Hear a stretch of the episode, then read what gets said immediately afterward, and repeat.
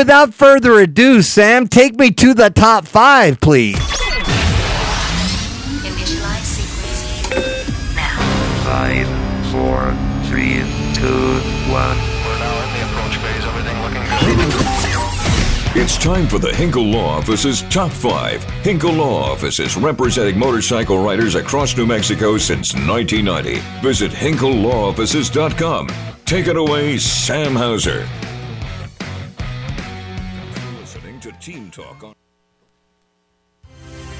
Well, speaking of former Dodgers, as we start with who's in, who's out, of course, number five, always who's in. And sliding smooth like Trea Turner, Peter Trevisani kind of sneaking this in yesterday when he was on with us for our weekly conversation that he was not done bringing in new additions to New Mexico United. And we get the word this morning defender Zico Bailey joining United, adding to that back line that's already solid as is. Turns 23 on Sunday, so New Mexico United plays tomorrow night, and then they play at home again on Saturday. And after that game, it'll be time to start celebrating that 23rd birthday for Zico Bailey. He's from the Las Vegas area, he's from Henderson, Nevada. Played one year of college soccer at Cal State Fullerton, and then jumped right to the pros, and not even just the pros. He's been around franchises that have really established themselves as some of the strongest winning cultures in United States soccer.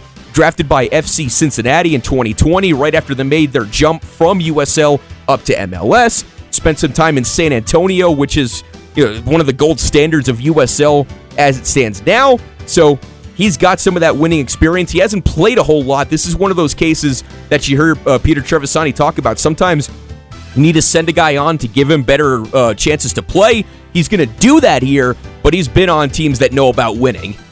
Well, yeah, and they need if they ever needed depth. There, th- how many more games? I think eleven more games. Yeah. uh, yeah. So, man, they This is are they are going to push. Okay, they could play it close to the vest. They are pushing, and uh, this Zico Bailey gotta like everything you hear about him. Sam, the age, uh, the travel the, the number of minutes he's played competitively for his age especially the other thing i like about him his name is zico bailey okay with with all the different names that we've gotten here lately and including Shandire, uh, Schneider Borgelin. Sh- Schneider Borgelin, Yeah. and some of the other ones. Okay, uh, I'm gonna not mess up this one as often. Can't wait for Zico Bailey. We'll see if he plays tomorrow or it'll be on Saturday or next Wednesday. Whenever it is, it's good news for United. Who else is in uh, there, Sammy? Bobby Miller getting the start for the Dodgers tonight, wrapping up what has quietly been one of the best seasons all time by a Dodgers rookie pitcher. You know, you talk about some of the all time greats for the Dodgers. Bobby Miller's putting himself into that conversation. Already this year, he became the first pitcher in the modern era to go at least five innings with no more than four hits and one run allowed in each of his first four starts. The numbers have been great all year, and he's getting the start tonight. And and the Dodgers need all the help that they can get in that rotation. It was it wasn't even that long ago. We were a little bit worried about so many young guys filling up this rotation while Kershaw's hurt, while other guys are hurt, while you know Julio was having a little bit of struggles. But Bobby Miller is here to be a big league pitcher. And you know he, uh, it, this is kind of what they thought he would be on track for when the Dodgers drafted him number 29 overall in 2020. It's 2023 now. That's a, a, a perfect time frame to uh, nurture a pitcher along. And these statistics for stuff like velocity and movement uh, has it, it ranks up there with the ja- uh, Jacob Degrom, the Gerrit Cole. Uh, I am just like he, it's like a five tool player, except he's like a five tool pitcher. Uh, he's got uh, the electric fastball. Uh, he's got incredible movement. By the way, I was like asking you, how do they even monitor this movement? You told me there's cameras all over the place in Major League Baseball. His changeup, his curveball, all those things, uh, you know, make him like a five-tool pitcher. Uh, so anyway, we'll see what happens tonight. You know, Nasty. We had those conversations where you know nasty is a good word, nasty and filthy, and that's Bobby Miller. Yes, seven and two, three seven zero ERA, and you, and keep in mind as well, he was drafted in 2020. There was not a minor league season in 2020, so he's had even less work and still giving the dividends. And, and here's an exclamation point. Like I mentioned, his slider, his changeup, so on. Okay, his four seam fastball averages out at 99.2. Steamy. Uh, that is more steamy than any of these names, including DeGrom, uh, Hunter Greene, uh, Mason Miller. I mean, some of the hardest throwers. And here, uh, Bobby Miller uh, has got all that stuff and more. We'll see what happens. He's on the road in Cleveland, and, um, you know, that's no easy task for a guy with uh, not that much experience. We'll keep an eye on him, though. I like you pointing this out. All right. Uh, who else is in, Sam? Well, speaking of young pitchers on the fast track, this one's even faster for Paul Skenes just drafted by uh, by the Pittsburgh Pirates in the summer in the MLB draft, former Air Force Falcon, now a former College World Series most outstanding player with LSU. He's already on the fast track, moving his way up to double A already. He made one start in the Florida Complex League for the Pirates, pitched one inning there. That was enough to get him to high A, where he pitched three innings.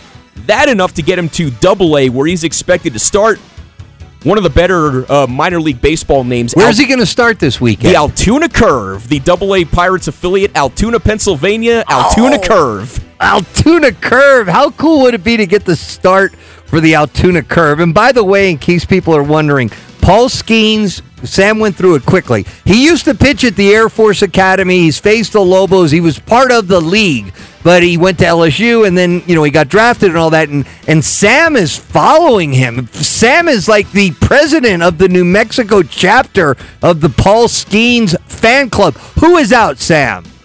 We didn't get to this yesterday, and this was just because it was an omission straight out of the old days of Pardon the Interruption when Tony Reali would come on at the end and do errors and omissions segment. The timing is massive, especially with the production the Dodgers are getting out of Bobby Miller. But Dave Roberts making the decision over the weekend to put Tony Gonsolin on the 15 day injured list after he got just unthinkably destroyed by the Marlins over the weekend. 10 earned runs in three and a third innings. And it's likely that we've seen the last, according to Dave Roberts, uh, yeah, that we've seen the, the key. that we've seen likely that we've seen the last of Tony Gonsolin here in 2023, which is just so, so sad. I mean, he's a fan favorite. He is, and he came through the system, and it's the same injury as he had that uh, last year. Yeah, it's the same. In- it's the same uh, right forearm injury that limited him to just four innings and, uh, and a loss against the Padres in the division series. It's that same forearm strain. So, not taking any chances this time. I mean, nothing is official, but Dave Roberts is basically getting the Dodger fans ready to not see Tony Gonsolin until 2024. All right, uh, and who else is out? By the way, True or False Tuesday. If you hadn't won in the last four weeks, we're going to do that around 425. So stay tuned. And the prize pack, we got United tickets and we got some other great stuff. Okay, who else is out, Sam? Well, I got on the hype train and a little bit too late. Uh, the Baltimore Ravens falling 29-28 to the Commanders. A heck of a preseason game. I mean, this was just a heck of a football Agreed. game last night. Agreed. Commanders win 29-28, so the preseason win streak for the Ravens comes to an end. It went back to 2015.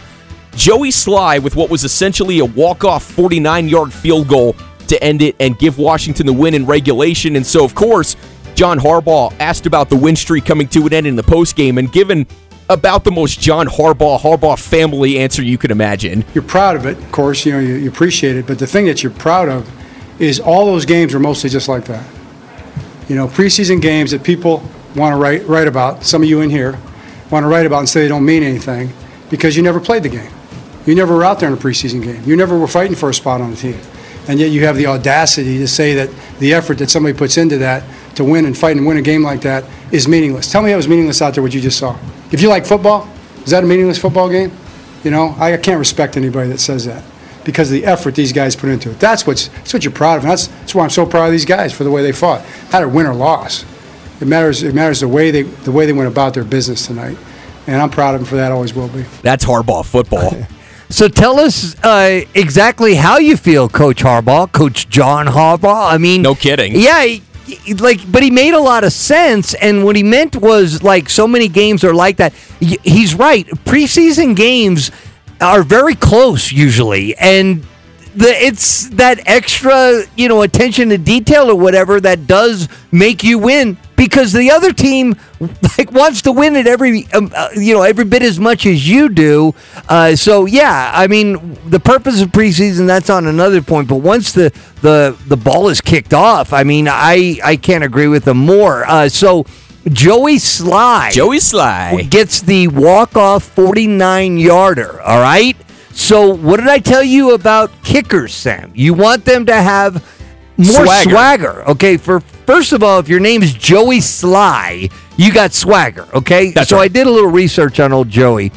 Went to Virginia Tech, undrafted, which also makes my point of how the margin between the best kicker in the world, Justin Tucker. Well, we'll leave him out of this because he's that good. He's an outlier. Okay, so Yeah. anyway, the the margin between the number ten kicker in the NFL and the number one hundred kicker that's out there trying to make an NFL team is very very minimal. And so Joey Slye.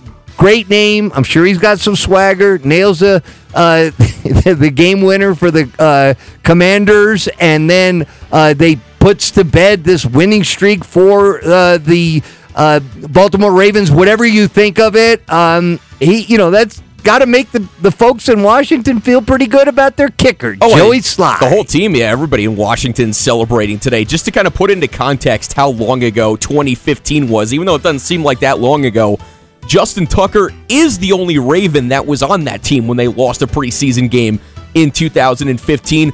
Most of the active roster, most of the starting 22 for the Ravens that'll be on the field this year weren't even in the NFL yet. They were they were children. And and actually, Sam, that's way more common than you realize. Okay, I'm just telling you. Like Zach Gentry in his fifth year with the Steelers, I think is like one of uh, three guys that have been with the team that long. That's where that whole percentage of the you know the players that are getting second contracts come into play. Yeah. Uh, you know. So anyway, no longevity and greatness for Justin Tucker. Steve Twen- Smith Sr. and Chris Canty, who's now on ESPN Radio, were on that Ravens team. Chris Canty, Steve Smith Sr., former uh, former Notre Dame quarterback Jimmy Clausen. Oh my gosh! Yeah, that's the guy Mel Kiper uh, predicted was going to be like a uh, a Hall of Famer or something, and we came to find out that like somehow Jimmy Clausen's agent and Mel Kiper Jr. were like really close friends, like wedding in the you know that type of thing. So anyway, uh, but Kiper got over that whole prediction on Clausen and. It is what it is, but it has been a while back. And anytime you can work in a Steve Smith Senior story, I'm all in there, Sammy. What is number four? Well, kind of piling on to poor Baltimore today. The Ravens have their win streak come to an end in the preseason, and when it comes to the Orioles, the on-field product has been exciting. I'm still rooting for them to try to do something in the postseason, despite them giving the public every reason not to. Between suspending the announcer and now an interview comes out in the New York Times with the CEO of the team, the owner's son. Peter Angelo is the owner. His son John is the CEO. Did an interview with the New York Times that basically explains that we are a small market team. We can't pay all of our young stars. And if we do try to pay our young stars, we're going to have to raise ticket prices enormously to try to keep up in baseball. To which I say, we all know how this works by now. Small market teams don't pay players the way that the Mets and Yankees do. You're not. You're, it's not a revelation. Like I just I don't know what he was trying to get at by pointing all this out. I just think the guy was being honest. First of all, the whole thing with the announcer Kevin Brown, let it go because it's, it's in the past, and that was just a, a bad mess up. I mean, I, I there's no doubt about it, but you got to let that one go. Okay, I'm going to let this one go too. You know, he's talking about the economics and.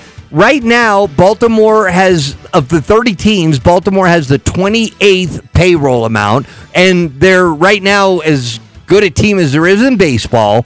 The team right ahead of them is Tampa. They're at 27th, and last time I checked, they were pretty competitive for the last number of years. Now, number 29 and 30, that's the uh, Pittsburgh Steelers and Oakland A's. We'll put them off to the side. But I, I just think that they're going to try to build through their farm system. They're not going to just all commit to Moneyball or whatever. They're just going to do that and do the best they can. I hear him saying, I don't want to raise the prices of our tickets uh, for our fans. I didn't hear him like, you know, using it like as leverage on raising the ticket prices. So, anyway, I, I'm willing to give him a pass on that one too, uh, and uh, we'll go from there. I mean, you, Sammy. you we'll bring up Tampa. disagree. Yeah, no, we, we will because you bring up Tampa, who's right ahead of them. That Rays front office would never would never say anything like this in public. They they wouldn't say it, but I don't think it's like all that bad to say it in public. I, I you know if they're practicing th- those principles, then you know whether they say it or not. I don't think. I just don't think it's going to be that insulting to Oriole fans. I think they're going to be saying, you know, hey, it sounds like economical common sense to me. And uh, you know what? I, what I'm also hearing is I think you know I'm a I'm a believer in this franchise that we're going to keep having competitive teams and uh, not having the payroll of the Yankees and the Mets, as you mentioned. That's why you're my guiding light, glass half full. He also, just to really punctuate it, he used the phrase equilibrium elasticity. He could have done without that. Yeah, Okay. Yeah. Uh, oh, Trying to trying to be like the big boy, you know, using your big boy words for such a uh, such a little team. We need help. all right. Uh, anything else on that, Sammy? Uh, Ray, uh by the way, uh, Orioles worth 1.4 billion dollars as it stands today. By the way, Yeah, yeah, yeah. They, they. I mean, they bought the franchise for like 175 million, and now it's up to 1.4. Yeah. So I mean, they've done. I, well, that's just if you got into the pro sports business 25 years ago. Everybody is doing well. I mean, you can tell me what you know the a what, well that's a whole different thing or whatever. But you know you can go across the board. Anybody that had a pro franchise in 1995 and is still holding on to it, you're going to be, be you're going to be making some bank. All right. Look at Daniel Snyder. He only owned the team for like 15 years and he like quadrupled his money and he ran it like an idiot. oh, at least yeah. All right. All right. What is number three, Sam? Well said. That was a perfect punctuation. Well, it's uh, into the NFL as well. While acknowledging that not every participant has been to every NFL stadium, 30 of the Athletic's NFL beat writers ranked each NFL stadium 1 through 30 just based on the best stadium in the NFL all the way down to the worst stadium in the NFL. And I will tell you, to try to, I, I got the list in front of me here, uh, Joe, for the sake of trying to guess. Number one was not even close. It was so far ahead of all the other stadiums. Man, and I have not like been to that many football. I mean, I've been to Dallas and Arizona. Loved both of those. Maybe even like Arizona better than Dallas. I, I how about the new one in LA? SoFi Stadium is number two, Okay, right behind. Again, Let's- get- getting let's- getting half of the votes for first place. man. Close to my heart, U.S. Bank Stadium in Minneapolis, home of the Vikings. U.S. Bank Stadium, number one on the list. So ever since they went, they got out of that roller dome arena. People are raving about this one up in uh, Minneapolis, St. Paul. My goodness, I had no idea. Even I would have a hard time, especially knowing that it was that far ahead of everybody else. I would probably have a little bit of a tough time going that far ahead of SoFi Stadium, but it is a great facility. Because I I will say, without having been to SoFi Stadium, if I'm going off of my criteria, it would be at the top of the list as far as a downtown stadium, easy to get in and out. We're talking about the one in the U.S. US Bank, Bank Stadium, Okay, I did easy not know to get in and out. Okay. Parking parking is very reasonably priced. There you go. Concessions are reasonably priced for an indoor building. The acoustics are great no matter where you're sitting, and fans don't care about this, but I appreciated it. It's an open press box. Okay, well, I'll tell you, I'm in all the way on that, and I think maybe part of the reason is it's so brutally cold outside. You could walk into our office, and it would be the best arena because you just want to get from being outside. I'm That's just fair. kidding. I'm I- just I kidding. mean, Best some days. Oh no, uh, no that that is a compliment. A lot of different. Uh, venues in in uh, across the league, and that is a, a huge compliment. I'm digging the low prices on the parking and the concessions, yada yada yada. And shout out to the Wilf family because they let uh, the high school association use it for the state for state football and soccer tournaments. Why wouldn't you? Why wouldn't you, Sam? And you know why not put lacrosse in there? If you can figure out a way to do hockey in there, do it in there as well. We need that kind of stuff. What is number three, Sammy? I mean number two, Sammy. Jim Irsay doing the move that owners do that just drive it just pokes me exactly the wrong way. Doing the move of okay, you want to trade, you go find a trade, you go seek a trade, and then we'll and then the then the owners will talk from there. That towards Jonathan Taylor as the relationship between Jim Irsay and Colts running back Jonathan Taylor continues to fall apart. Taylor has been given permission to seek a trade. That is the news of the day as we got from Adam Schefter last night during the Monday Night Football broadcast, giving us the report of how all this is going. One of the big moves, maybe the biggest, could involve a blockbuster trade that would send Jonathan Taylor somewhere. If we're looking for a comparable trade package, think back to last year when Carolina traded Christian McCaffrey to the San Francisco 49ers for second, third, fourth, and fifth round draft picks. Not saying that's what it would take to get it done, but it's going to take a hefty package. And my sense is this is his chance to help boost back up the value of running backs. Not to where it was when Christian McCaffrey signed and got, say, $16 million a year. But the running backs have to start increasing their salary. And right now it sounds like there could be potentially enough interest in Jonathan Taylor that he will get more than the franchise running back money that both Saquon Barkley and Josh Jacobs turned down. I think one of the things that we're really not highlighting enough with all this, you know, you're talking about Saquon Barkley, even a Josh Jacobs, guys that are, you know, in their mid to late 20s. Jonathan Taylor's 24 years old. I did not know that. I mean, did he's- not know he was that young. I mean, he he had a nasty ankle injury that really beat him up last year, but two So did Pollard. Uh, yeah, exactly. And yeah, I mean, Jonathan Taylor missed most of the season, but two years ago he was on the MVP track. I mean, this is a 24 year old running back that is a bruiser that has the combination of of speed and physicality. When he gets to a place where he's going to be happy playing, you're going to get to see the old Jonathan Taylor. All right, well, we got to keep moving. Okay. What, what is number 1?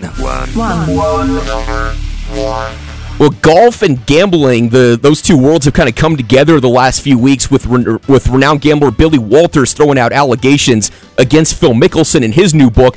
This story isn't about either of those gentlemen, but rather things golfers are hearing from the gallery during tournaments as Jon Rahm brought to our attention. Jon Rahm doing media today ahead of uh, the the final PGA event at Eastlake down in Atlanta, Georgia, and giving us some of what he hears on the golf course. I feel like we hear it every single round. That happens way more often than you guys may hear. I mean, it's very, very present. In golf, spectators are very close, and even if they're not directly talking to you, they're close enough to if they say to your buddy, I bet you 10 bucks is going to miss it, you hear it. So it it happens more often than you think, yeah. I mean, that's, but not only that, on the tee and down the fairway, I mean, luckily, golf fans are pretty good for the most part, and, and you're hearing the positive, right? Like, I got 20 bucks, you make birdie here, things like that, but uh, it's, no, it's more often than you think. Is that something It's, that, it's not caught on TV, maybe, Yeah. but it's something that happens, yeah. is that something that, that you think the tour ought to step in and take control over? Or is it just part of the cost of being that close? You know, in a in a game like this where you're allowed to have your favorites, but it's not a team aspect, right? It's not a home team against a visiting team. I think the tour maybe should look into it because you don't you don't want it to get out of hand. you totally don't want to get it to get out of hand and I think the tour is aware, but the examples that he gave of somebody says, "I'll bet you ten bucks he's going to miss it." Uh, Max Homa told reporters that a fan uh, yelled that he had three bucks on him to miss a putt.